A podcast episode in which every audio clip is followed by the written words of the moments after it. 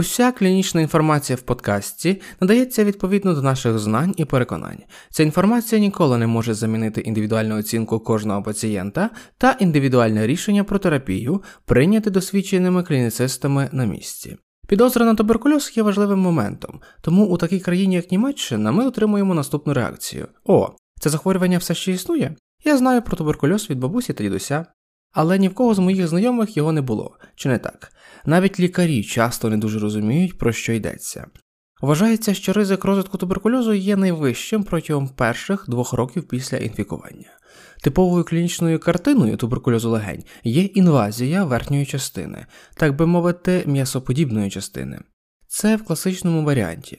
Але слід сказати, що туберкульоз проявляється нетипово, особливо у пацієнтів з ослабленим імунітетом, чи у дітей, чи осіб із супутніми захворюваннями. Насправді це хамелеон у діагностиці.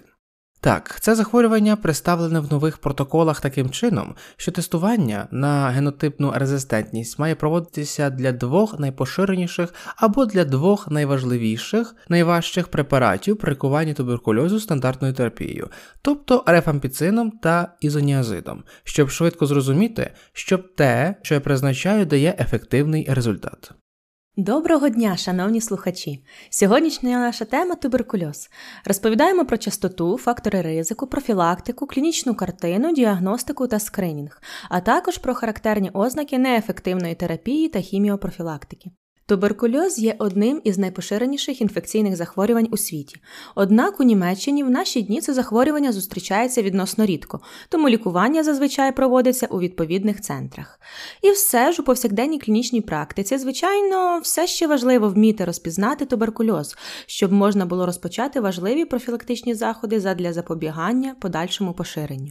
І, звичайно, ми також повинні знати основні характеристики неефективної терапії. І тому мені дуже приємно, що у нас сьогодні в гостях є два професійних експерти з німецького товариства по боротьбі з туберкульозом або скорочено DZK, і ми будемо спілкуватися на важливу тему. Доктор Брід Гакер і доктор Ральф Отто Кнап. Ласкаво просимо, докторе Гакер і докторе Отто Кнап. Коротко для слухачів. Докторе Гакер, що вас привело в товариство по боротьбі з туберкульозом і які там ваші завдання? Як це часто буває в житті, мене привела туди випадковість і мій попередній інтерес, а також моя підготовча робота в галузі пневмонології та туберкульозу. В цій організації ми в основному займаємося туберкульозом, і я там, як медичний консультант, разом із доктором Отто Кнапом співпрацюємо. Ми консультуємо лікарів, представників охорони здоров'я, пацієнтів і їх родичів. Але головним чином ми координуємо та беремо участь у створенні протоколів, рекомендацій, коротких довідок на теми, які стосуються стосується туберкульозу чи профілактики туберкульозу в Німеччині, а також виконуємо багато проектних досліджень. А зараз щойно з'явилися оновлені протоколи щодо терапії дорослих, правильно? Так, вони вже протягом двох тижнів є на вебсайті робочої групи наукового медичного товариства і вже деякий час у формі додатку до протоколу. Отже, час запису нашого підкасту цілком підходить. А як у вас, докторе Отто Кнап, як ви опинилися в цій організації? Чим ви займалися раніше? Сфера пульмонології цікавила мене вже давно, адже вивчав інфекційні захворювання, і ця наукова робота знайшла своє логічне підтвердження у докторській дисертації. І туберкульоз є одним із захворювань, яке, звичайно, має і наукове, і практичне підтвердження результатами. В якийсь момент під час роботи в лікарні я прийшов до рішення, що лише повсякденна практика є для мене недостатньою з точки зору моїх інтересів. І відтак, пройшовши навчання від Міністерства охорони здоров'я спеціальності Public Health, на той час з'явилася посада посада в товариство по боротьбі із туберкульозом, і мій тодішній керівник, професор Бауер, який був очільником цієї організації, запропонував мені посаду, адже я на той час вже отримав ступень магістра з охорони здоров'я. З тих пір я працюю тут і віднедавна вже на повний робочий день, оскільки це входить в коло не лише професійних обов'язків, але мого зацікавлення. Так, професор Бауер. Ми також з ним підготували подкаст про Хозл, і він дав високу оцінку вашої роботи та порекомендував нам вас як експерта з питань туберкульозу. І це дуже добре, що ви сьогодні тут. А тепер розпочнемо з питань. Ми знаємо, що туберкульоз все-таки поширений у всьому світі, проте в Німеччині він є нечастим захворюванням. Я хотів запитати вас, як це відбувається на вашій повсякденній роботі? Як часто ви контактуєте з людьми і чи є особливі фактори ризику для людей, які можуть інфікувати? Інфікуватися? Так, у нашій повсякденній практиці я у напрямі пульмонології працював з професором Бауером в пульмонологічній лікарні Гекерстон, і це потужна клінічна база. Тому моя відповідь має певне професійне забарвлення. І так, я багато контактую з хворими на туберкульоз, але в загальному треба сказати, що це на даний час рідкісне захворювання в пульмонології. Особливо треба бути нам уважними тоді, коли мова йде про складні випадки, пов'язані із резистентністю. То варто передавати такого хворого в руки фахівців. Але в будь-якому випадку туберкульоз може виявити сімейний лікар, хоча це буває дуже рідко, або лікар за спеціалізацією пульмонолог. А чи є певні фактори ризику, коли людина може інфікуватись? Так, фактори ризику насправді включають усі ситуації, які впливають на імунну систему, наприклад, ВІЛ-інфекція, а в багатьох країнах також через недоїдання. Це захворювання дуже часто пов'язане з бідністю. Діабет також є фактором ризику, проте є і багато менших факторів ризику, проте вони в основному пов'язані з імунною системою, а також із терапією, яку приймає пацієнт, хоча є імуносупресивна терапія, а особливо антитіла до фактору некрозу пухлин. В такому випадку значно підвищується схильність до туберкульозу та ризик розвитку захворювання від інфекції. Ви сказали, що захворювання часто пов'язано з бідністю та недоїданням, які ймовірно відіграють важливу роль у всьому світі. Чи можна сказати, що в Німеччині зазвичай існують більш специфічні фактори ризику, такі як ВІЛ або медикаментозна імуносупресія чи неконтрольований діабет? Або ви також можете інфікуватися хворобою від особи, у якої ви не помічаєте жодних ознак захворювання? Це абсолютно можливо. Захворіти на туберкульоз може кожен. Фактор ризику, звичайно, є, але інколи можна випадково розпізнати туберкульоз у дорослих здорових людей. Як і у випадку з будь-якими інфекційними захворюваннями, це завжди залежить від ситуації, від кількості збудника, які може отримати людина, і від того, наскільки добре її імунна система може побороти окремі збудники, і які саме фактори відіграють роль. Цього ми не знаємо. Одні люди хворіють, інші можуть контролювати цю хворобу. Це приблизно 90% тих, хто отримує інфекцію і ніколи не хворіє. Але можна заразитися туберкульозом навіть тоді, коли у людини здорова імунна система. В більшості випадків інфекція залишається неактивною. Проте, якщо імунітет людини слабшає, наявність інфекції в організмі може розвинутися в активний туберкульоз. Причин ослаблення організму можуть бути різні: недостатнє вживання вітамінів, перевтома, хронічні хвороби чи ВІЛ-інфекція. У Німеччині близько Три четвертих хворих на туберкульоз приїжджають за кордону. Більшість із них, так би мовити, привозять із собою туберкульоз або інфікуються дорогою. І звісно, причина цього полягає в тому, що в багатьох країнах є велика кількість захворювань на туберкульоз, і це поширення хвороби значною мірою залежить від міграційних процесів. Тож це головний фактор ризику. Багато інших випадків це так званий післявоєнний туберкульоз. Кількість такого туберкульозу, тобто в залежності від віку, зменшується, але є випадки туберкульозу, якими інфікуються знаходяться пацієнти в післявоєнний період, і вони можуть час від часу появлятися навіть зараз із збільшенням віку та із зниженням реактивності імунної системи. Тоді у мене виникає більш загальне запитання щодо клінічної картини. Отже, перш за все, як виглядає пацієнт хворий на туберкульоз? Які симптоми, чи завжди у нього є ці симптоми, які форми туберкульозу ви розрізняєте? Це саме те, що мені було б цікаво. А тепер до питання. Отже, Чим довше пацієнт зволікає із зверненням до лікаря, і чим довше він хворіє на туберкульоз, ще залежно від того, наскільки ослабленою імунна система пацієнта, то у нього буде більше чи менше симптомів. Як правило, дуже небагато пацієнтів хворіють гострою формою, проте у них спостерігаються хронічні неспецифічні симптоми, і залежно від того, де знаходиться збудник туберкульозу, це захворювання може вражати різні системи організму і змінювати загальну картину. Класично ми знаємо про туберкульоз легень. З наукових досліджень та від пацієнтів відомо про таку симптоматику: тривалий кашель, іноді кровохаркання, пітливість, особливо вночі, незначне підвищення температури та втрата ваги. Усі ці симптоми при диференціальній діагностиці чітко вказують на туберкульоз. Якщо уражені інші системи органів, наприклад, лімфатичні вузли, все може виглядати інакше, але ці симптоми групи Б лихоманка більше 38 градусів, клінічна пітливість, втрати ваги більше 10% від маси тіла за останні 6 місяців це те, про що повідомляють багато пацієнтів, коли ми конкретно в них запитуємо.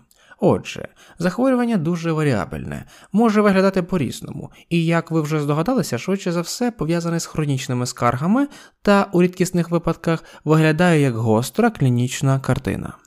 Отже, туберкульоз легень це те захворювання, яке спадає на думку першим при такій симптоматиці. Але інші органи також можуть бути уражені. На що саме в першу чергу потрібно звертати увагу, чи можна так сказати? Це якраз те, що ми можемо сказати. Безперечно, найчастіше будуть уражені легені, на це припадає понад 70% випадків, тому можемо стверджувати, що це насправді захворювання легень. Захворювання, викликане бактеріємією мікобактеріум туберкульозіс, найчастіше вражає легені та передається повітряним або повітряно-краплинним шляхом. Це означає, що основним осередком інфекції та захворювання є легені, і більшість пацієнтів якраз і мають ураження легень. У дітей та пацієнтів з ослабленим імунітетом можуть виникати й позалегеневі легеневі прояви. В основному це лімфатичні вузли. Це проявляється у набряку лімфатичних вузлів і симптомах групи Б. Тоді нам варто подумати, що пацієнта туберкульоз, і можливо він контактував з іншими інфікованими туберкульозом. Приїхав з країни з високим рівнем поширення цього захворювання та низькими фінансовими доходами. Насправді, страждати може будь-який орган, і, як правило, незрозумілий плевральний випід інколи може бути проявом туберкульозу, а в іншому випадку туберкульоз може проявлятися ураженням кісток, нирок, кишечника, хребта, мозку, лімфатичних вузлів, шкіри, статевих органів і інших. Проте є органи, які дуже рідко є локалізацією даного захворювання, такі як очі, вуха і шкіра. Це справді дуже рідко, але зустрічається. І щоб відмежуватися від цього, необхідно сказати про два серйозні захворювання, які можуть виникнути при туберкульозі: це туберкульозний монінгіт і туберкульозний сепсис, і є дійсно серйозними клінічними картинами. Це справді дуже рідко. У мене є запитання дещо не по темі. Але це також може бути пов'язане з тим, чому туберкульоз легень є найпоширенішим захворюванням. Ми ще навіть не говорили про шляхи інфікування, але найпоширеніший орган зараження це легені. Так, я хотів би розказати про це. Отже, шлях зараження через легені. У будь-якому випадку це дуже подібно до корона, але не зовсім так. Туберкульоз передається повітряним та повітряно-крапельним шляхом. Хвора людина розмовляє та кашляє, і найдрібніші частинки мокротиння, що викидаються під час дихання і особливо під час кашлю, можуть зависати в повітрі до 24 годин. Все дуже подібно, як, наприклад, у випадку з коронавірусом, адже є частинки, що містять віруси, як при корона. Є невелика різниця, але у всьому іншому шлях передачі дуже подібний. Звичайно, це означає, що респіраторні маски допомагають так само добре, як і при корона. Носіння масок це, так би мовити, синергічний ефект. Туберкульоз всмоктується легенями, а потім може поширюватися в інші органи через лімфатичні або кровоносні судини. Але як це? А чи не можуть збудники також передаватися в окремих випадках шлунковим шляхом? Чи це не так актуально? Звісно, це актуально в країнах із високим рівнем поширення, особливо зі специфічними збудниками туберкульозу, а саме туберкульозу великої рогатої худоби. Але в нашій країні це є рідкісним випадком. В принципі, це можливо. Так само, якщо порізати, наприклад, руку і місце рани, де є туберкульома чи багато гною, і є доступ повітря, то звісно можна заразитися. Але сьогодні навряд чи відомі такі випадки, тому легені насправді можна вважати основним шляхом інфікування. Можливо, можна узагальнити і сказати, що людина в першу чергу отримує інфекцію, вдихаючи краплини з повітря, що містять патогени. Саме тому ми говоримо, що туберкульоз легень, тобто відкритий туберкульоз легень, це найпоширеніша форма і передається при видиху та кашлі. Звідси, перш за все, кашель, оскільки бактерії туберкульозу знаходяться глибше в легенях, на відміну від корони. Зазвичай недостатньо просто говорити, а саме кашляти, а потім вдихати ці збудники. Отже, заразитися туберкульозом можна від людини, яка хвора на туберкульоз і кашляє. Найдрівніші частинки мокротиння, що викидаються і під час дихання, і особливо під час кашлю, можуть зависати в повітрі до 24 годин. За недостатньої вентиляції, незадовільних побутових умов, ризик зростає в багато разів разів. Тож у приміщенні, особливо де є велике скупчення людей, провітрювання є необхідним. У країнах, де туберкульоз та форми відкритого туберкульозу дуже поширені, така небезпека є значно більшою, так що теоретично збудники легко можна вдихнути. Докторе Гакеро, ви можете так сказати? Я думаю, що шлях через повітря, що містить бактерії, одинаковий як і в країнах з високим, так і з низьким рівнями захворюваності, оскільки це класичний шлях передачі патогена. Туберкульоз великої рогатої худоби, слід сказати, був придушений процесами, які використовуються при обробці молока. Було введено ревізію м'яса, систематично обстежували стада великої рогатої худоби на наявність у них туберкульозу великої рогатої худоби. Саме тому були причини чому молоко варто кип'ятити довше. Ці процедури, які ми регулярно застосовуємо, просто значною мірою сприяють тому, що патоген Mycobacterium bovis більше не проявляється. Саме з цієї причини туберкульоз кишечника з Mycobacterium bovis зустрічається набагато рідше, за винятком пацієнтів похилого віку, у яких він реактивується, або просто пацієнтів, які його звідкись привозять. Тому будьте обережні зі свіжими молочними продуктами. Добре, тоді перейдемо до іншого. Але доктор Отто Кнап хоче щось сказати з цього приводу. Зараз ми обговоримо складну клінічну картину. Так, можливо, я б додав щось, що стосується кашлю. Насправді точилися дискусії щодо корони, що для передачі інфекції не обов'язково має бути кашель. Коли ми розмовляємо, особливо співаємо, це ми знаємо із ситуації про коронавірус, тобто те, коли задіяно багато повітря та є контакт протягом тривалого періоду часу, наприклад, в закритій кімнаті. Перш за все, це фактор ризику, хочу сказати, що це приблизний аналіз, який згадується лише зумовно, адже нам не варто перевіряти кожного потрібно, щоб знайти контактні особи. Але якщо йдеться про туберкульоз, то при контакті у закритому приміщенні принаймні 8 годин із інфікованим пацієнтом, то вкрай важливо обстежити всіх контактних осіб. Звертаю увагу, що при короні достатньо всього чверть години. Так, Точно, це також вказує на те, наскільки різною є вірулентність, тобто здатність бути інфікованим. Уявімо собі ситуацію, коли у лікарні знаходиться пацієнт і його сусід хворіє туберкульозом, і вони лежать поруч в палаті близько трьох годин. То варто оглянути першого пацієнта, так? Чи можна сказати, що це занадто короткий час, щоб він міг інфікуватись туберкульозом, коли на сусідньому ліжку хворий пацієнт? Отже, як я вже сказав, це допоміжні ознаки, і потрібно аналізувати кожен окремий випадок. Інфікований поруч це можна визначити по мокротинню. Якщо збудників можна побачити за допомогою мікроскопа, то показник зараження високий, і залежно від того, наскільки тісно пацієнти взаємодіяли. І, можливо, деякі пацієнти мають маску на обличчі, то я би рекомендував носити її частіше, ніж раніше. Ми також повинні дивитися, як складається ситуація. Загалом береться 8 годин як орієнтир, але, звичайно, ми повинні оцінювати ситуацію та потреби безпеки тих, хто поруч з іншими людьми. Тож, якщо хтось справді хвилюється з цього приводу, то ми можемо його оглянути. А як щодо тих, у кого є мікроскопічні аналізи негативними? Чи є якийсь інший часовий орієнтир? Можливо, тоді нам доведеться впродовж довшого часу мати їх на контролі, чи ви взагалі не враховуєте контактних осіб? Якщо аналізи пацієнта справді негативні, це також буває. Проте трапляються також випадки захворювання на туберкульоз, коли лікують пацієнтів, проте збутника так і не було виявлено. В такому випадку не треба проводити дослідження навколишнього оточення. Але ми маємо лабораторні докази, а це найбільш чутливий метод діагностики. Ну добре, тепер перейдемо до профілактики. Власне, ми планували це зробити пізніше, коли вже зрозумілим є діагноз. Це такий запланований порядок нашої розмови. Тож давайте про це зараз поговоримо. Отже, якщо хтось має позитивний результат лабораторних даних мокротиння або позитивний ПЛР, то пацієнт вважається інфікованим, але не обов'язково тим, хто є носієм інфекції. Ми відштовхуємося як приблизний орієнтир на 40 годин від контакту з інфекцією. Це так званий кумулятивний час контакту, і не обов'язково за один раз, а разом. Наприклад, якщо вчитель має заняття в класі 5 годин на тиждень, то достатньо протягом кількох тижнів одного контактування, щоб наполягати на проведенні обстеження осіб з найближчого оточення. Я хотів би зробити короткий проміжний висновок для тих, хто слухає. Ми частково зупинились на превентивних діях, поговорили про фактори ризику, перш за все, ВІЛ, недоїдання, бідність, діабет, погано контрольована імуносупресія та медикаменти. Відтак торкнулися питання повоєнного туберкульозу, адже в багатьох країнах є набагато вищі тенденції ризиків через велике поширення захворювання, а це означає, що прибуття з зони бойових дій також буде фактором ризику. Ми нагадали, що типова клінічна картина насправді є хронічною, тому рідко буває гострий перебіг, неспецифічні симптоми, можливо, затяжний кашель, що триває понад 2-3 тижні, і кровохаркання, а симптоми групи Б лихоманка більше 38 градусів, рясне потовиділення вночі, слабкість, задишка без значного фізичного навантаження, біль у грудній клітці, безпричинна значна втрата ваги більше 10% маси тіла за останні 6 місяців. Ми звернули увагу, що при цьому уражаються легені більше ніж на 70%, тому туберкульоз легень є найпоширенішим.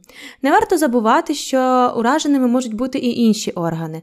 До важких форм ми відносимо туберкульозний менінгіт і туберкульозний сепсис, які в Німеччині зустрічаються дуже рідко. Що стосується профілактики, ми наголосили на способах зараження і що таке інфікування, а саме спосіб зараження переважно повітряний або повітряно-крапельний, тобто інфікування через повітря. Ми сказали про ризики інфікування, які залежать перш за все від часу, проведеного разом у закритих приміщеннях, а далі це залежить від того, наскільки великою є кількість патогенів, що можна побачити під час мікроскопічних досліджень, про що ми поговоримо пізніше. Отже, якщо у пацієнта є кислотостійкі палички, тобто якщо ми можемо побачити їх під мікроскопом, то повинні орієнтуватися на відрахунок 8 годин спільного перебування у закритому приміщенні. Якщо у пацієнта нема кислотостійких паличок на мікроскопічному дослідженні, що свідчить про низьку ймовірність збудників, тоді кумулятивний орієнтований часовий показник становить 40 годин. Перейдемо до наступного питання: класифікація, що таке відкрита і що таке латентна форма туберкульозу, що означає прихований туберкульоз. І, мабуть, також важливо, чи завжди хвороба проявляється відразу після інфікування, і в яких випадках це відбувається.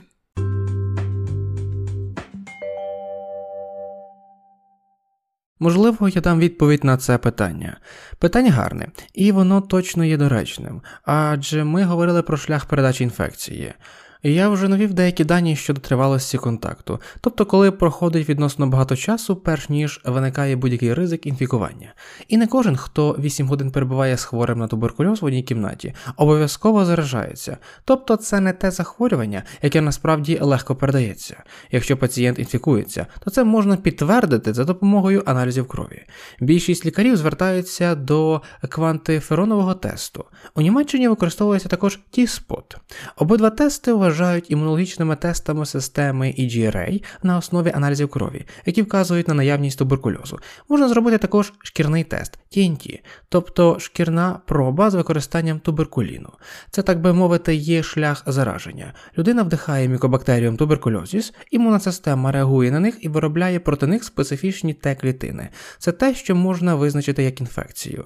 Отже, ми повинні сказати, що більшість людей справляється з інфекцією дуже добре. І спочатку е, уже було згадано, що 90% інколи навіть 95% респондентів у своєму житті ніколи не хворіли на туберкульоз, тобто самі не хворіли, але залишались латентно інфікованими, проте не хворими. Ось чому дуже важливо це диференціювати. Слід також пам'ятати і розрізняти 5% від всіх пацієнтів, у яких бактерії добре розмножуються, коли імунна система більше не може впоратися з інфекцією сама. Тоді інфекція швидко прогресує, і пацієнти хворіють на туберкульоз.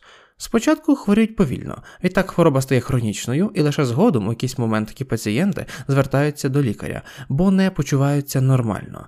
Тоді переходимо до діагностики, яка може тривати якийсь час. Пояснити це питання, правда? Так, якраз хотів запитати щодо латентної і відкритої форми туберкульозу. Як це характеризується? Отже, якщо туберкульоз у відкритій формі? Насправді це питання дефініції. Відкрита форма означає, що пацієнта мікробіологічне дослідження наявності бактерій, тобто ми можемо виявити ці бактерії. І закрита форма означає те, що ми можемо розпізнати захворювання на основі симптомів рентгенівських знімків, тобто радіологічних змін, чи клініки, та, можливо, опираючись на тривалий контакт з особою, у якої було підтверджено туберкульоз. Проте ми не можемо виявити бактерій. Це визначення відкритої і латентної форм туберкульозу. Ще раз, відкрита форма означає, що ми знаходимо бактерії та можемо їх встановити, і латентна форма це туберкульоз, який ми повинні лікувати, адже хтось із близьких оточення хворий, але ми не можемо це довести. Так, у відділі гігієни ми завжди на це звертаємо увагу. Зрештою, все, що має контакт із зовнішнім світом, є відкритим. Тому я не знаю, чи це правильне визначення DZK. Але як тільки інфікований бронх, то патогени можуть вийти назовні і згодом їх можна виявити під мікроскопом або в аналізах, то це доводить, що пацієнт інфікований. Те ж саме стосується ситуації, коли, наприклад, назовні виступає фістула лімфатичного вузла, і її можна виявити. Зараження є можливим навіть тоді, коли ризики будуть набагато меншими, але класична картина стосується легень.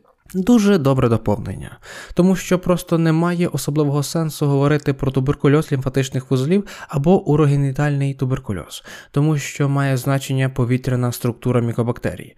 І навіть якщо після операції фісту лімфатичного вузла, яка вже відкрита, то ніхто не інфікується. Насправді це лише питання щодо туберкульозу легень. Гарне доповнення. А як може виникнути латентна форма туберкульозу легень?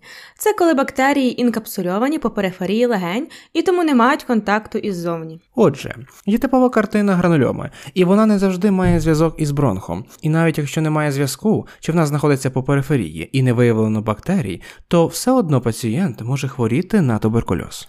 Це означає, що в переважній більшості випадків після зараження і після закінчення інкубаційного періоду це не відразу призводить до видимого захворювання, а до прихованого туберкульозу. В деяких випадках появляється симптоматичне первинне зараження. Це в основному є характерним для людей із ослабленим імунітетом.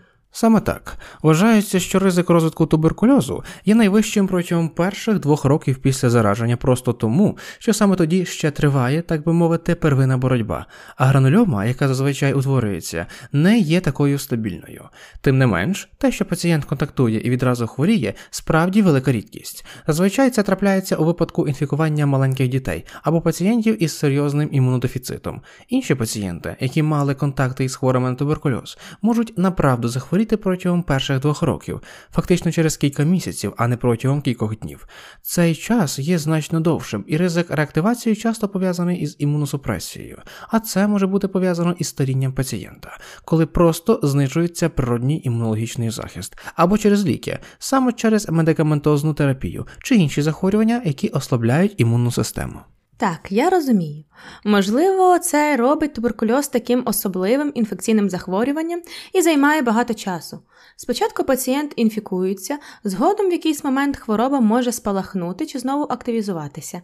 Це відбувається зовсім по-іншому, аніж при багатьох інших захворюваннях. Так, я думаю, що це дуже важливий момент, про який слід пам'ятати, коли говоримо про туберкульоз. Тут мова йде про збудника, кількість якого повільно збільшується, викликаючи певні симптоми. Зазвичай це не така висока температура, і симптоми зазвичай проявляються тижнями, а не днями. Інкубаційний період також є порівняно довшим, аніж аналогічний період інших захворювань. Ось що робить терапію такою тривалою. В основному при туберкульозі все затягується. Добре, я думаю, що ми досить добре обговорили клінічну картину, адже заздалегідь вже багато що сказали про симптоми. А тепер було б добре ще раз звернути увагу на різницю між пацієнтом, у якого форма туберкульозу є латентною, та пацієнтом з відкритою формою захворювання. Тож я би сказав, давайте продовжимо запланований вектор нашого спілкування. Наступне питання я маю вже по діагностиці. Що б ви зробили в першу чергу, якщо у пацієнта є підозра на туберкульоз? Що ви розумієте під поняттям неспецифічні симптоми? Отож, на що б ви звернули увагу в такій ситуації? Поділіться досвідом. Так, підозра на туберкульоз є важливим моментом. В такій країні, як Німеччина, ми одразу ж реагуємо. Невже це захворювання все ще існує?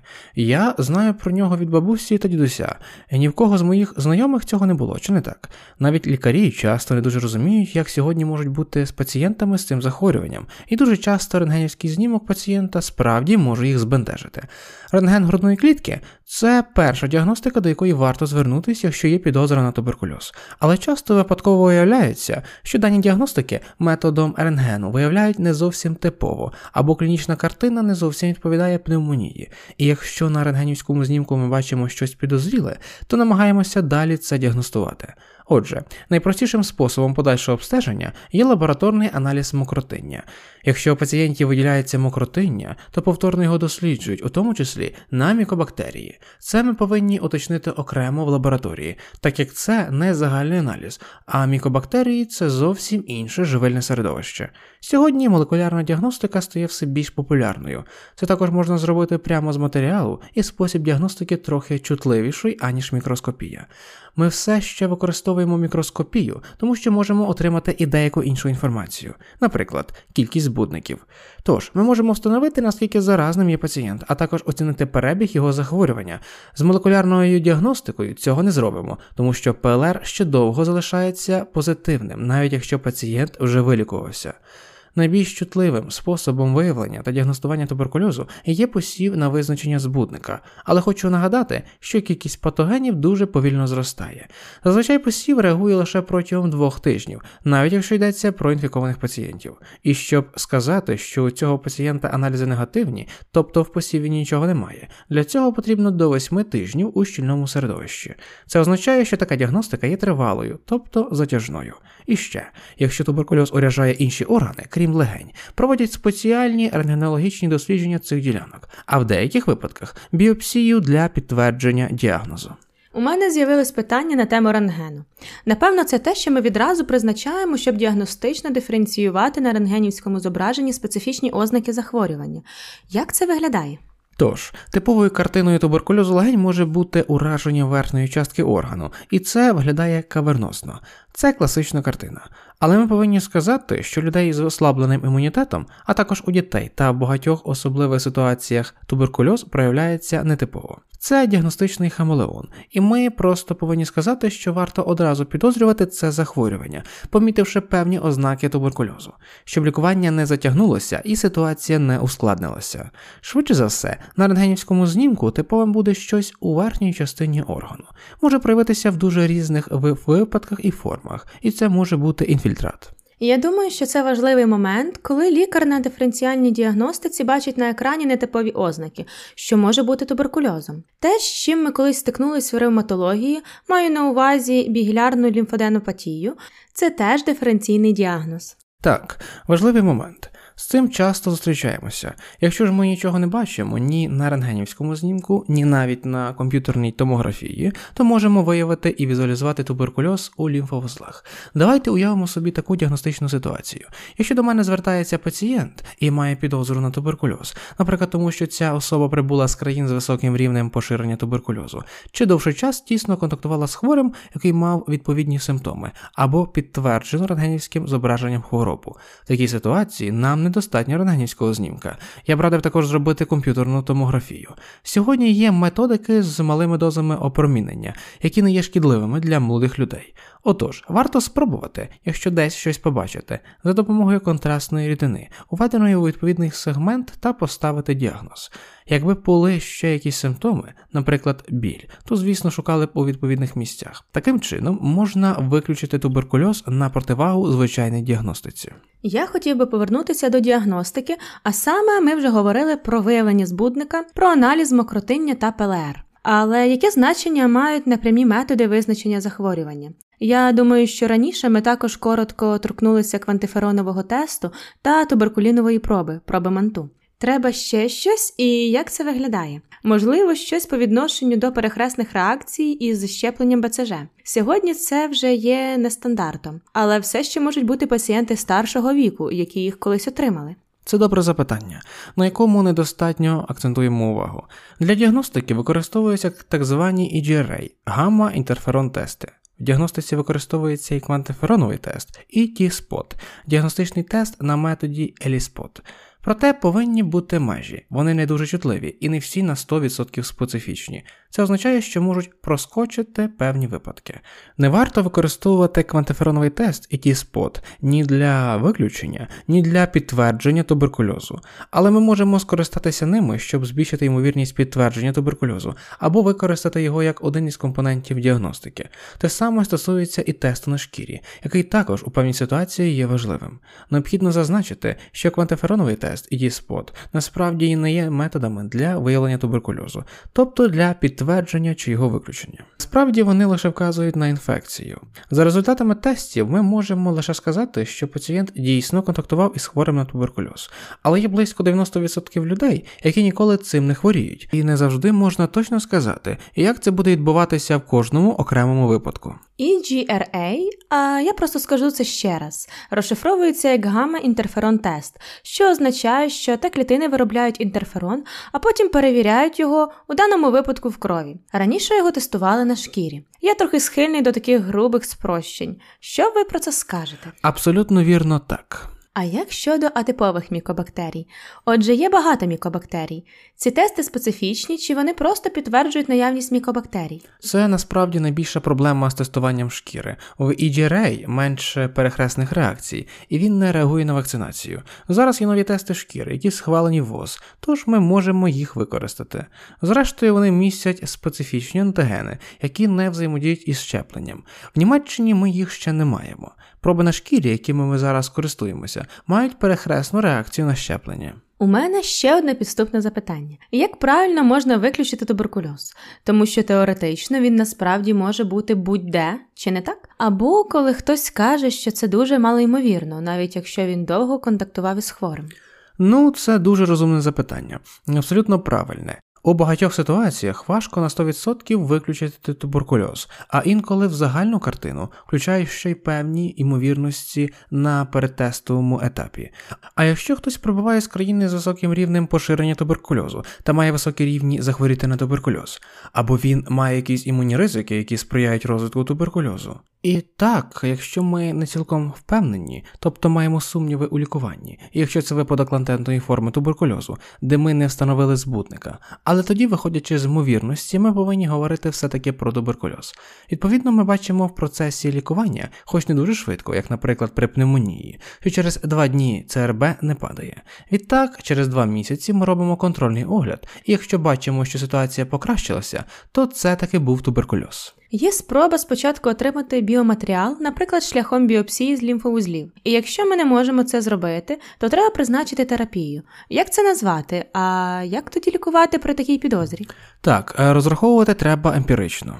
Правильно, а якщо ми не знаємо про резистентність, це саме те, що дуже складно, коли мова йде про райони з високою поширеністю мультирезистентності. Тому ми повинні вирішити, яку розрахункову терапію ми можемо розпочати. Але добре, це інша сфера. Так, можливо, повернемось до діагностики.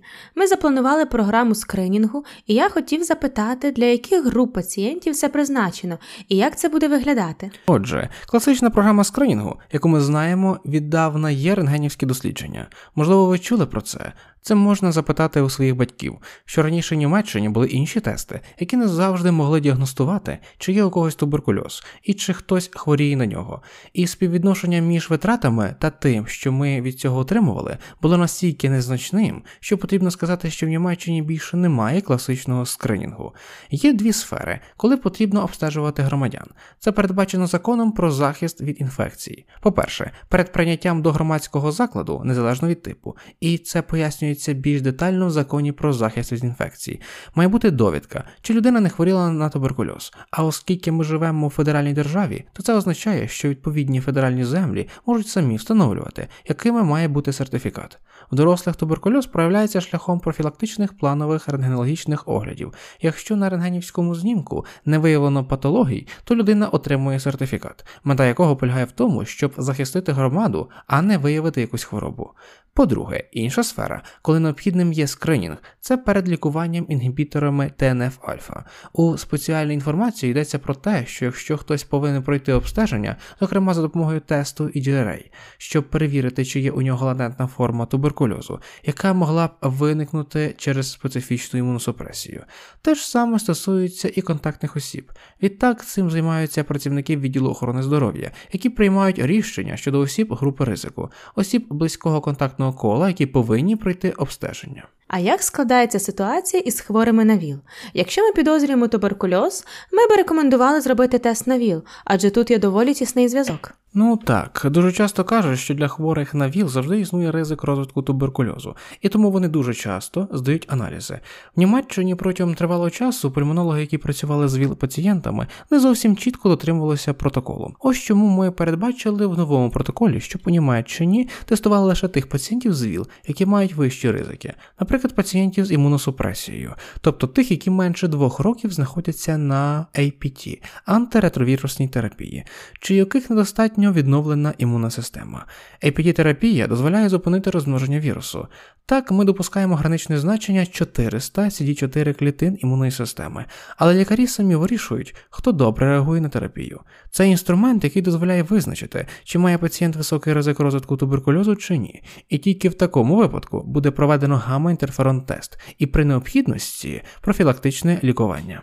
Проте, якщо пацієнта діагностовано туберкульоз, терміново доцільно запропонувати пацієнту пройти тест на ВІЛ, оскільки хворі на туберкульоз пацієнти часто прибувають із країн або територій, де ВІЛ захворювання дуже поширені. Тому завжди пам'ятайте про це, якщо у пацієнта вже діагностовано туберкульоз. Так. Теж важливий момент. У нас вже був випадок пізньої діагностики ВІЛ-захворювання, тому це особливо важливо для тих груп пацієнтів, які фактично не мають підвищених ризиків захворювання. Але якщо вони поступають на лікування з якоюсь іншою хворобою, то їм в обов'язковому порядку пропонується тест на ВІЛ. Я хотів би запитати ще раз, докторе Гакер.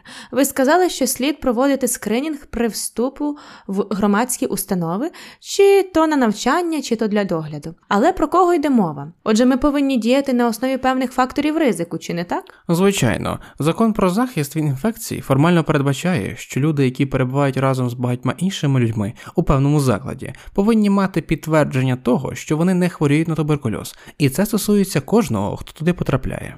Тобто певний час знаходяться разом, тож йдеться про дитячий садок, який теж є громадським закладом. Можливо, нам доведеться щораз це чітко прописати. Формально це стосується громадських закладів для мігрантів і бездомних, тобто тих, які шукають притулку. Залишається спеціальне формулювання щодо виправних закладів, там є інша законодавча вимога. Все відносно детально визначено в законі про захист від інфекцій і яких сфер це стосується. Проте це не обов'язковим для шкіл і дитячих садків. Тобто тих, де люди живуть разом на невеликій території. Я думаю, що головне полягає в тому, щоб сказати, де саме є ризик зараження туберкульозом, або де можливий ризик зараження виправдовує вимушене рішення зробити рентген чи здати аналіз крові. І я думаю, що це просто питання балансу, і ризик заразитися в школі чи дитячому садку настільки мінімальний, що, звичайно, це не виправдовує перевірку великої кількості учнів і дітей у дитячих садках, але це стосується тих закладів, які визначені законом. Чи проводите ви скринінг у будинку для літніх людей? Мені потрібно це уточнити, але думаю, що ні. Закон і медицина це різні речі, проте важливо, щоб ті, хто слухає нас, повністю не заплуталися. Я розумію, що інформація щодо спільного перебування у певному приміщенні не чітко подана, але за певних обставин є багато ризиків, коли ті, які є співмешканцями, несуть із собою ці ризики: бідність, про яку ми вже згадували, військові конфлікти, зловживання алкоголем чи інші форми важкого життя, коли знижений імунітет людини. І, звичайно, зовсім іншою є ситуація у дитячих садочках чи геріатричних будинках. Як виглядає такий скринінг для вагітних? Якщо ми зараз сказали, що ми зазвичай робимо рентген грудної клітки, як би можна було це зробити? Можна зробити гамма-інтерферон тест чи аналіз крові, але я вважаю, що це дуже важливо сказати, якщо у вагітної жінки є підозра на туберкульоз, то саме захворювання для неї та її дитини є небезпечнішим, аніж простий рентген легень. Сучасними рентгенівськими апаратами це взагалі не проблема. Тому для скринінгу достатньо бачити рентгенівський знімок, якщо гамма-інтерферон тест позитивний. Інколи звертаються вагітні, які мають симптоми. Ну, наприклад, коли контактна особа чи сама вагітна жінка каже, що хворіла на туберкульоз. Тепер у неї знову є симптоми. Звичайно, тут важливо оглянути пацієнта та зробити рентген цій людині і не зважати іноді на якісь страхи. Коли перед нами вагітна жінка, то потрібно подумати про те, як лікувати туберкульоз.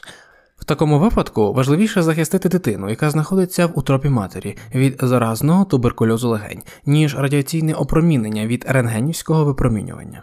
Тому я би спробував узагальнити те, що ми сказали про діагностику окремих випадків. За словами доктора Отто Кнапа, пацієнти часто випадково дізнаються про своє захворювання через виявлення на рентгенівському знімку грудної клітки певних незрозумілих проявів.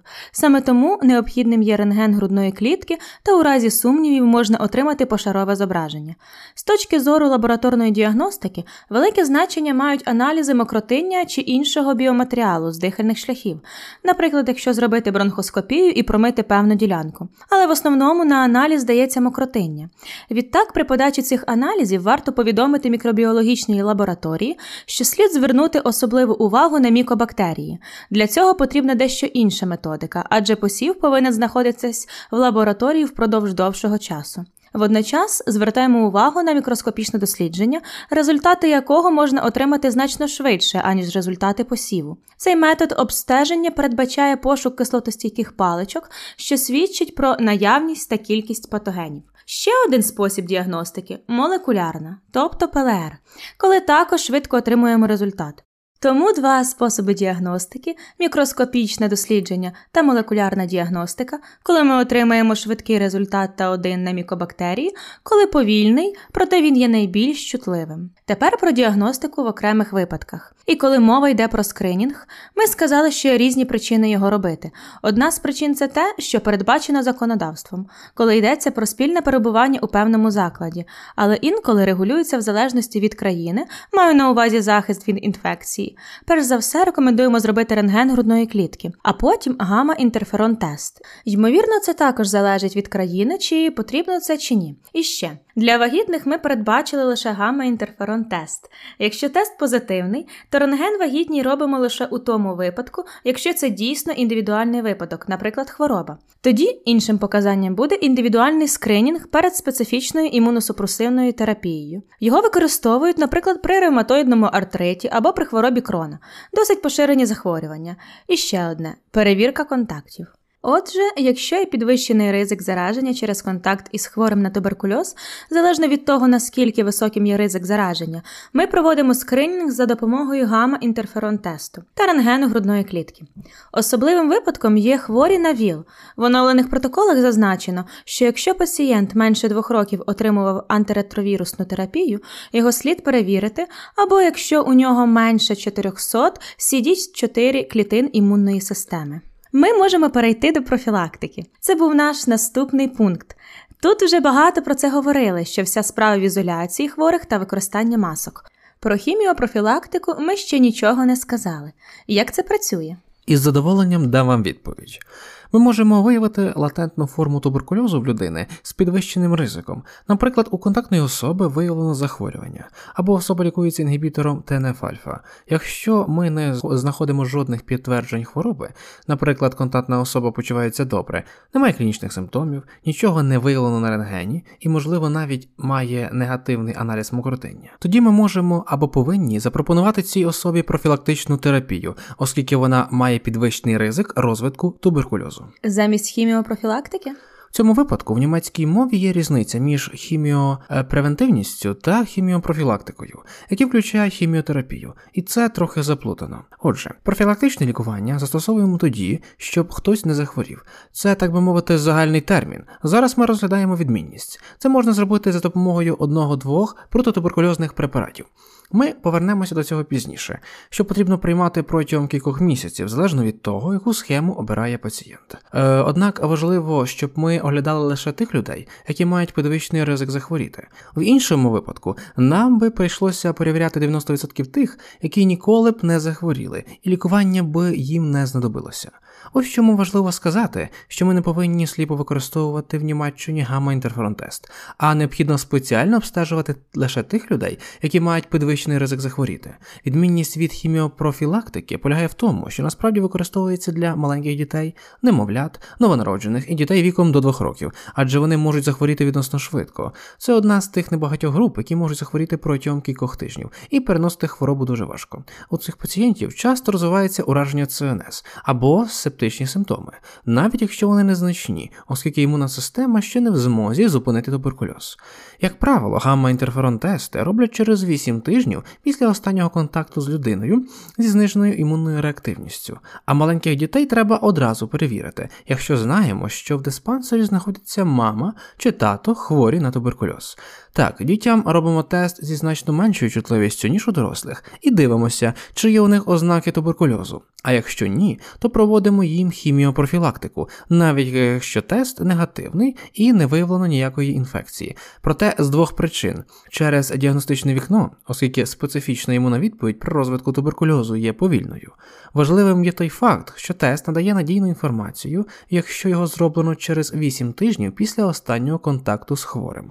В іншому випадку він може бути позитивним чи хибно негативним, тому що ще немає достатньої кількості клітин, які продукують інтерферон, щоб тест був позитивним. І це так званий проміжний етап між хіміопрофілактикою і хіміопревентивністю. Якщо у пацієнта виявлено туберкульоз, то ми намагаємося, щоб ніхто від нього не отримав інфекції. А що ви робите для хіміопрофілактики? Що для цього треба? Є різні схеми терапії. Ми могли б сьогодні говорити так звану схему на основі рефампінцину. Це один із двох найважливіших препаратів від туберкульозу. Хворому можемо давати рефампіцин один раз в день протягом 4 місяців або комбінацію ізоніазиду та рефампіцину.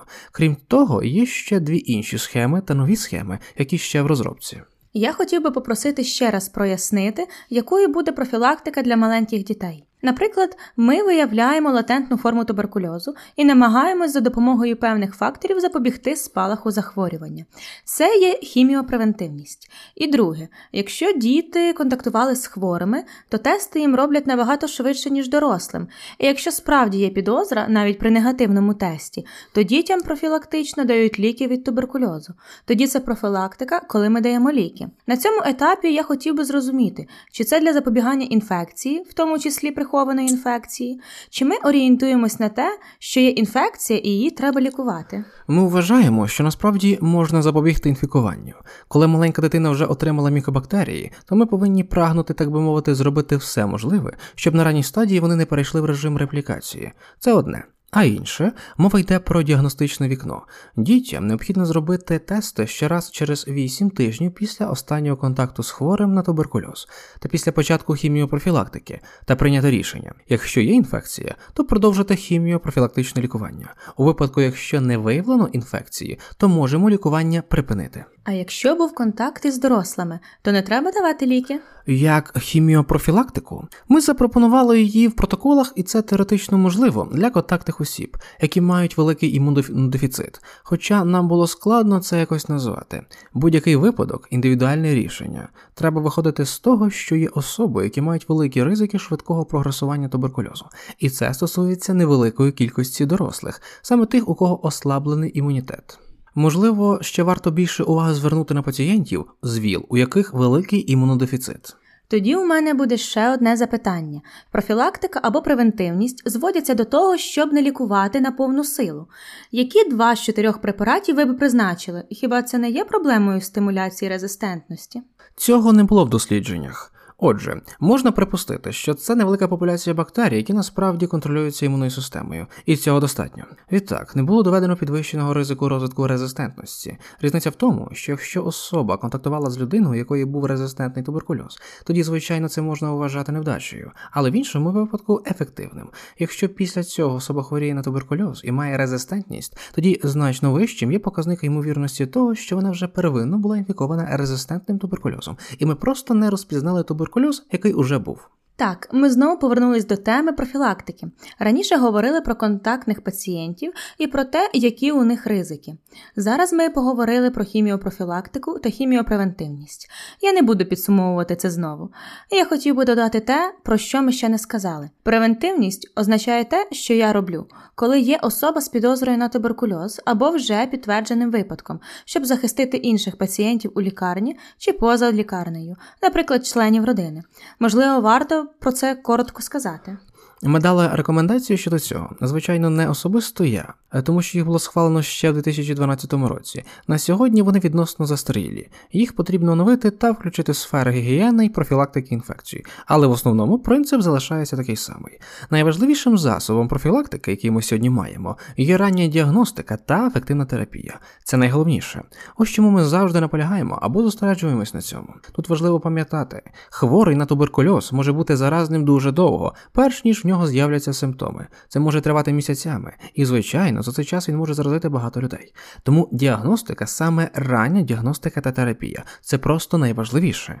Інші заходи профілактики певною мірою зорієнтовані на коронавірус, її відмінності, але є й багато спільного. Хворі на туберкульоз, які є заразними і можуть інфікувати ближнього, повинні носити маски. При цьому достатньо навіть хірургічної маски, щоб повітряні потоки від хворого не так сильно розповсюджувалися по кімнаті. І кожен, хто заходить заходить в ту ж саму кімнату і тісно контактує з людиною, хворою на інфекційний туберкульоз, повинен носити маску із захистом FFP2. Повністю захиститися від туберкульозної інфекції неможливо, але можна запобігти розвитку хвороби чи виявити її на ранній стадії. Варто дотримуватися правил особистої гігієни, збалансованого харчування, режиму сну, дбати про психоемоційний стан, відмовитися від шкідливих звичок, особливо тютюнопаління, вчасно звертатися до лікарів, регулярно проходити медичні обстеження обстеження. Це найважливіше. А пацієнти в лікарні повинні знаходитись в одномісній палаті, Абсолютно точно. навіть якщо є підозра. Навіть якщо є підозра, проводиться ізоляція, а також можна зробити так звану домашню ізоляцію. Але тоді ми повинні довіряти пацієнту, якщо він зробить все правильно. Це можливо в багатьох випадках. Важливу роль відіграє провітрювання, його завжди недооцінюють, як і коли йдеться про інші збудники. Але коли мова заходить про гігієнічні заходи, наприклад, інфікування через контактні поверхні, необхідне дезінфекційне прибирання, безумовно, за допомогою певних засобів, які також ефективні проти мікобактерій. Але слід сказати, що дуже мало ймовірно, що хвороботворні мікроорганізми можуть за допомогою повітря йти на зараження поверхні, а потім вдихатися. Таким чином, кімнати для пацієнтів можна повторно використовувати після дезінфекції. І я не думаю, що нам потрібно вдаватися до специфіки дезінфікуючих засобів, а скоріше пам'ятати про прямий шлях передачі інфекції. Мабуть, останній і найважливіший момент, про який часто запитують пацієнти та родичі, коли я можу у випадку з туберкульозом зняти маску, враховуючи те, що терапія у пацієнта вже дає ефективний результат, то вірулентність інфекції через два тижні лікування повинна повністю пройти. Це завжди потрібно розглядати в кожному конкретному випадку. У багатьох хворих є значна кількість патогенів чи нерозпізнівана резистентність, то вірулентність може бути значно довшою. У випадку стандартної терапії інфікування туберкульозом можна знешкодити за два тижні, і таким чином можна фактично скасувати заходи ізоляції. Це особливо важливо для людей, у яких закрита форма туберкульозу, тобто коли не можемо виявити жодного збудника.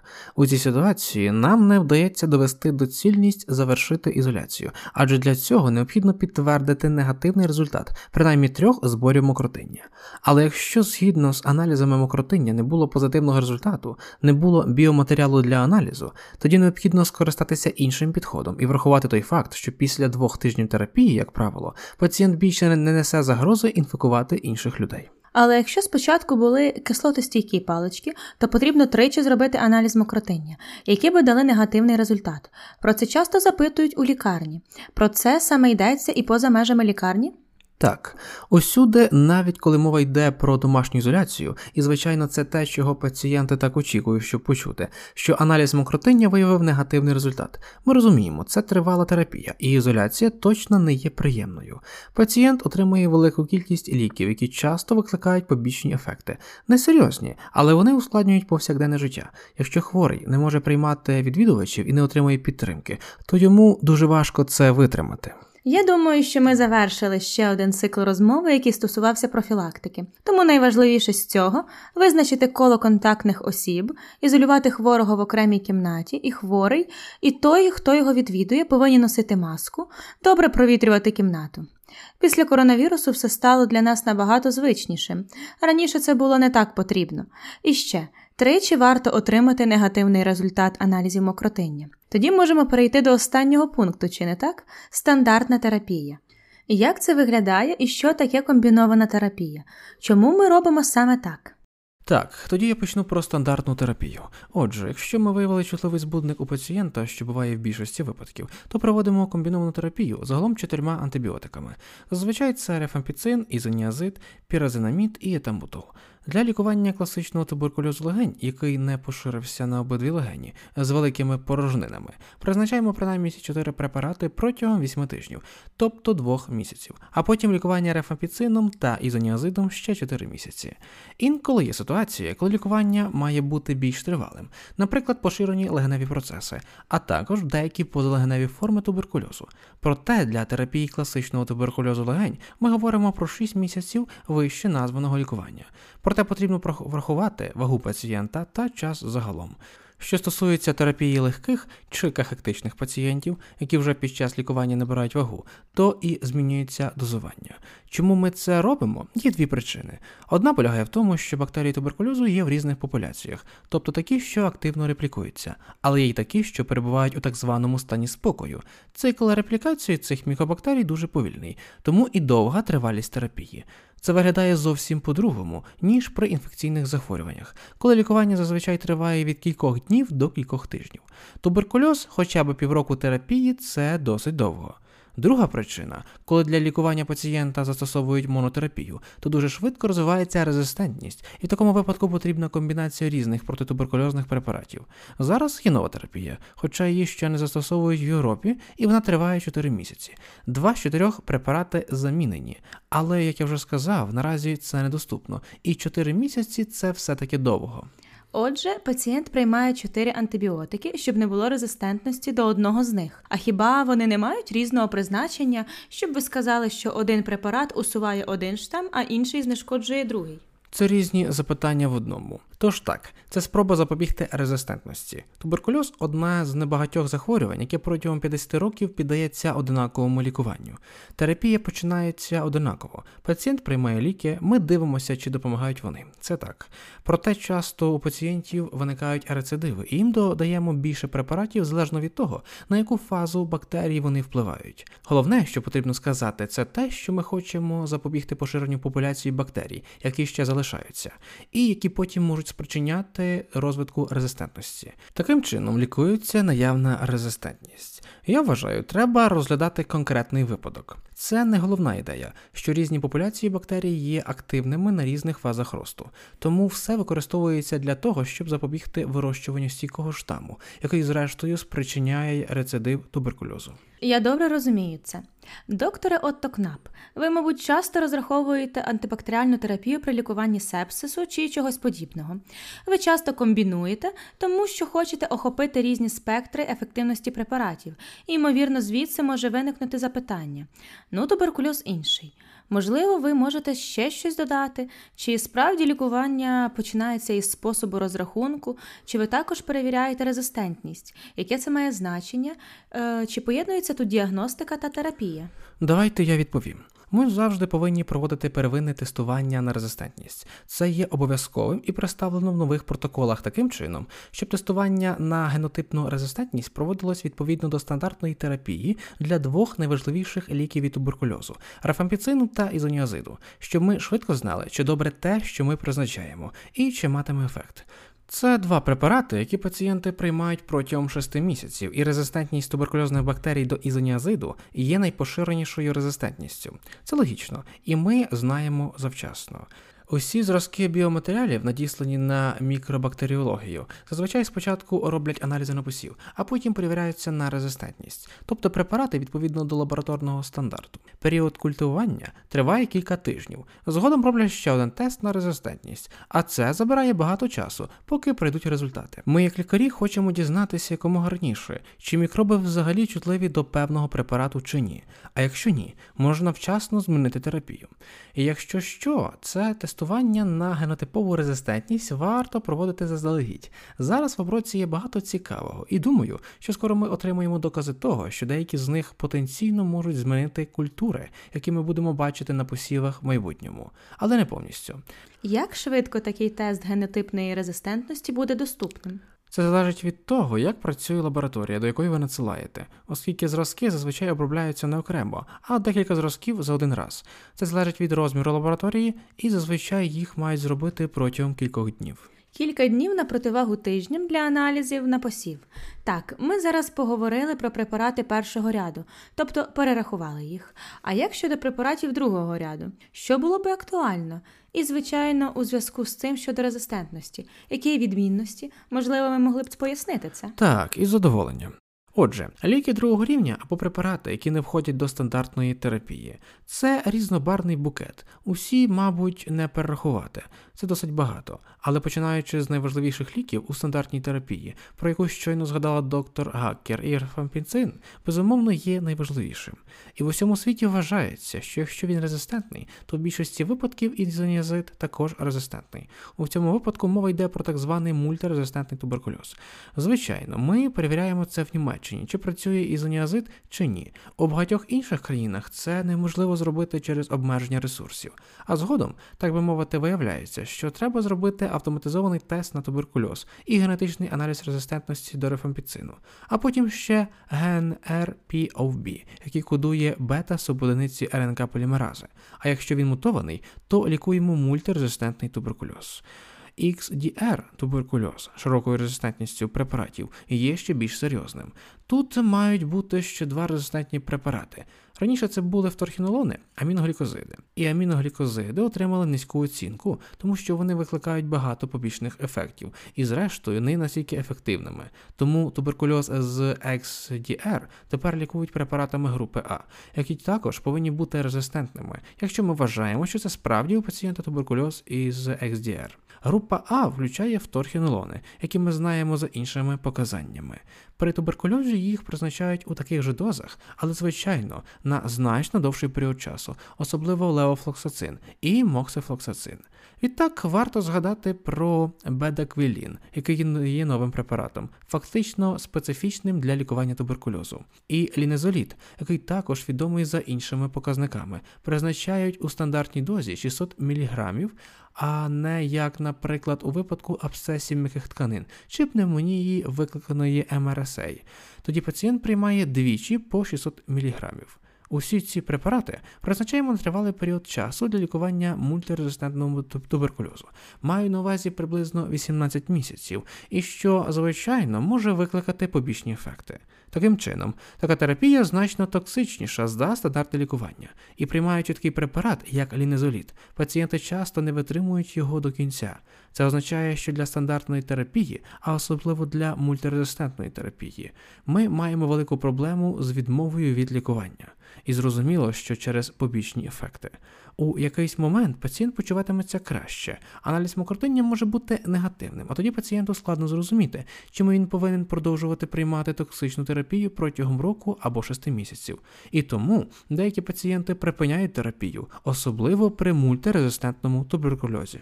Можливо, ще одне запитання з приводу цього. Я читав, що ВОЗ рекомендує цю терапію під прямим моніторингом, якщо є побоювання щодо невідповідності, тобто лікування під контролем. Чи справді так практикують? Тож ми повинні відправляти медсестру до пацієнта додому та перевіряти. Так, у Німеччині це часто регулюється амбулаторною поліклінікою, особливо для пацієнтів, які мають проблеми з прийомом ліків. В інших країнах для цього є так звані фтезіатри чи інші структури.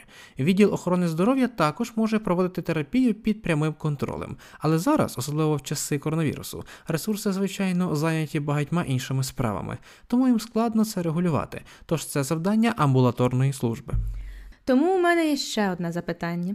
Загалом ви сказали про дуже тривалу терапію з великою кількістю ліків, деякі з яких можуть викликати побічні ефекти. На що ще слід звернути увагу під час терапії цими чотирма стандартними препаратами? Що має бути під контролем сімейного лікаря? Можливо, взагалі те, що кожен лікар повинен зробити згідно закону. Необхідно повідомити про захворювання пацієнта на туберкульоз, якщо він його діагностує та лікує протягом 24 годин. Отже, кожен випадок діагностики має бути зафіксований. Конкретно вказано дані пацієнта та коло контактних осіб для подальшого їх обстеження. Особливу увагу звертаю на детальний опис всіх кроків лікаря, чи то в стаціонарі, чи в амбулаторії. Відтак необхідно повідомити департамент охорони здоров'я. Інколи можуть бути випадки, коли пацієнт зникає з лікарні, припиняє терапію, що завгодно. Це ті речі, які нам згодом доведеться обговорювати з департаментом охорони здоров'я. Це важливо. Водночас є певні обстеження, які треба зробити пацієнту, і потім повідомити його про результати. Ще один важливий момент бажано, щоб пацієнт приймав таблетки вранці, наче серце. Їх немало, а в Німеччині немає комбінованих препаратів. Ми повинні сказати про це пацієнту. А ще він не повинен самостійно змінювати терапію чи пропускати прийом таблеток, тому що 20 таблеток це забагато. Це ті речі, про які, на мою думку, потрібно чітко повідомити, оскільки вони можуть заважати розумінню та лікуванню щодо обстежень. Первинний рентген, а згодом зазвичай через два місяці ще один, і наприкінці терапії контрольний огляд. Якщо у пацієнта виникають проблеми, йому стає гірше або з'являються нові симптоми, і тоді, звичайно, стандартні обстеження змінюються. Інше обстеження це лабораторні тести, коли ми повинні звернути особливу увагу на показники нирок і а також результати аналізів крові. Пацієнт повинен перебувати під наглядом офтальмолога, поки він приймає етамбутол. Побічні ефекти етамбутолу полягають у тому, що він назавжди може пошкодити зоровий нерв, що може призвести до сліпоти, тому не слід цим нехтувати. Пацієнти повинні відвідувати офтальмолога і продовжувати це протягом усього періоду лікування етамбутолом. Водночас варто перевірити, чи є у пацієнта проблеми, які свідчать про пролінейропатію. У цьому випадку буде рекомендовано одночасне лікування вітаміном В6, оскільки того важливе значення має збирання анамнезу пацієнта, чи є всі інші супутні захворювання, особливо ВІЛ і гепатит, адже останні обидва можуть ускладнити терапію. Давайте подумаємо, чи не забув я чогось. Ми сказали про діагностику, резистентність, стандартні тести, і залежно від того, з яким типом туберкульозу ми лікуємо пацієнта, та чи є перебіг захворювання з ускладненнями, нам просто потрібно все адаптувати. Існує багато варіацій того, що ми призначаємо. Добре, про рифампіцин. Про це ми вже дізналися в іншому випуску, де йшлось про фармакологію. Рифампіцин має велику кількість взаємодій, він є дуже сильним індуктором ферментів. На це, мабуть, також слід звернути увагу пацієнтів, особливо пацієнток, проте не тільки. Саме так, на щастя, більшість хворих на туберкульоз це молоді пацієнти. Зазвичай вони не приймають багато ліків. Тоді нам слід звернути увагу на пацієнтів, зокрема на те, що більше не будуть дієвими оральні контрацептиви, і що слід використовувати інші методи контрацепції. Та що дуже важливо, варто уникати вагітності під час лікування від туберкульозу. Якщо це станеться, це не є підставою до аборту. А ще пацієнтам слід обов'язково повідомити, що при прийомі рефампіцину виділення з організму можуть бути помаранчевого кольору, це і сеча, і сльози. Це те, що спочатку дивує чи насторожує пацієнта, проте не шкідливо, і про це обов'язково потрібно згадати. Дуже уважним слід бути, щоб коли пацієнт приймає інші ліки або має супутні захворювання, такі кіл-інфекція. Це безумовно слід з'ясувати на самому початку, бо це часто ускладнює справу терапії чи при лікуванні літніх пацієнтів, які приймають велику кількість супутніх препаратів, імунодепресантів тощо. Потім нам фактично потрібно розрахувати, чи рефапіцин діє як індуктор чи ні, щоб рівень інших медикаментів можна було збільшити або зменшити. Отже, якщо це з якихось причин ми не розуміємо, чому лікування не спрацьовує, то що робити далі? То що робити далі? Кожен лікар, напевно, повинен мати хоча б невеличке уявлення про загальні проблеми, які можуть викликати окремі ліки. Я хочу підсумувати те, що ми сказали про терапію. Отже, стандартна терапія включає чотири препарати: ізоніазид, рифампіцин, етамбутол і пірезанамід. Ці препарати призначають на період 8 тижнів, а потім ще 4 місяці терапії двома препаратами, тобто ізоніазидом та рефампіцином. Так, що в кінцевому підсумку пацієнт в стандартному випадку отримує 6 місяців терапії. І тоді ми повинні спочатку перевірити, наприклад, за допомогою ПЛР і аналіз крові на посів, хоч виконання цього аналізу триває значно довше. Нам важливо зрозуміти, чи є резистентність, адже нам доводиться адаптовувати терапію, і це безсумнівно відбувається в спеціалізованому центрі. Важливою є резистентність. Мультирезистентність визначається стійкістю до ізоніазиду та рифампіцину. Звичайно, у нас не так багато випадків захворювання на туберкульоз, як в інших країнах. Крім того, є екстенсивна стійкість до препаратів, коли йдеться про туберкульоз з рефлексорезистентною реакцією. Окрім того, визначена додаткова резистентність до двох препаратів групи А, та разом з цим ми назвемо і додаткові препарати. І я не думаю, що є сенс говорити про це тут, у подкасті. Але цими препаратами групи А є вторхінолони, тобто левофлоксацин і моксифлоксацин, а також новий препарат бедаквілін і лінезоліт, які ми всі знаємо і які потрібно приймати пацієнту набагато довше. Це є стандартна терапія. І тоді звертаємо увагу на визначення мультирезистентності множинної лікарської форми туберкульозу та туберкульоз з широкою резистентністю препаратів. При стандартній терапії важливо звернути увагу на те, які препарати пацієнти приносять із собою. Тож загалом щодо дотримання режиму терапії. Ви також наголосили, докторе Гаккер, що звичайно важливо, щоб тісно співпрацювати з департаментом охорони здоров'я, особливо щодо прийому ліків, але також, звичайно, щодо профілактики, про яку ми говорили раніше. Тепер ми повинні звернути увагу на певні побічні ефекти та взаємодію препаратів. Якщо пацієнт приймає препарат етамбутолу, то у нього може розвинутися ретробульбарний неврит, тому йому обов'язково потрібно звернутися до офтальмолога. Якщо пацієнт приймає певні препарати, то необхідно регулярно перевіряти показники печінки та нирок, а також здавати аналізи крові. Крім того, є побічний ефект полінейропатія, про що пацієнт теж повинен знати. Коли пацієнту призначено вітамін В6, то якраз може розвинутись захворювання периферійних нервів. Тому, в першу чергу, я думаю про ізоніазид. Відтак рифампіцин просто зупиняє індукцію ферменту, тому ми теж повинні зважати на те, які ще препарати приймають пацієнти, і що дуже важливо для молодих жінок, на те, що контрацептивні препарати більше не є дієвими. Окрім того, кажемо пацієнтам, щоб вони не лякалися виділень, слізи сеча, помаранчевого кольору, викликаних рифампіцином. Це моє коротке резюме того, що ви сказали про терапію. Чи є у вас ще якісь важливі доповнення щодо терапії? Дуже добре резюме, я би сказав. Дякую. Але наразі вважаю, що це досить гарний огляд клінічної картини, частоти захворювання, діагностики, терапії та профілактики. Так, тоді я би сказав, що зараз ви обоє будете мати можливість сформувати замітки на пам'ять. Німеччина є країною з низьким рівнем захворювання. Це може бути диференційний діагноз, особливо пацієнтів, які прибувають з країн із високим рівнем захворювання, і які мають імуносупресію з неспецифічними довгостроковими симптомами, що не можна віднести до жодного іншого діагнозу. Тут треба подумати про аналізи на мікробіологію та рентген. І так, це була би моя замітка на пам'ять, просто для всіх. Це трапляється рідко, але може так статися, і просто важливо, щоб всі про це пам'ятали. Близько ста років назад у Німеччині були великі проблеми з туберкульозом. Є старіші дослідження, які показують, що туберкульоз виявили майже під час кожного розтину. На жаль, тоді дослідження стосувалися лише чоловіків, але той факт, що кожен четвертий працюючий чоловік помер від туберкульозу, це так би мовити було національною епідемією. Війни не робили ситуацію кращою. З 1940-х по 1950 роки у нас уже була антибіотикотерапія. Згодом умови життя в Німеччині ставали набагато кращими, а система охорони здоров'я міцнішою. Тому нам вдалося подолати туберкульоз.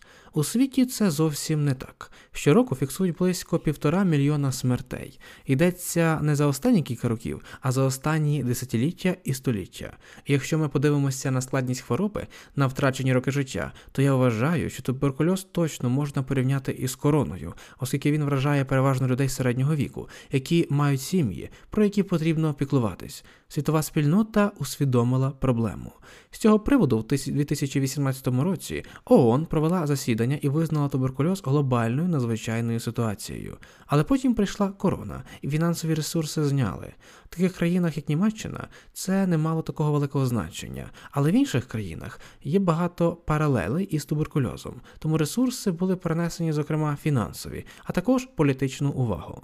І це абсолютно необхідно змінити, тому що ми також маємо багато смертей від туберкульозу, а збудник відомий понад 100 років.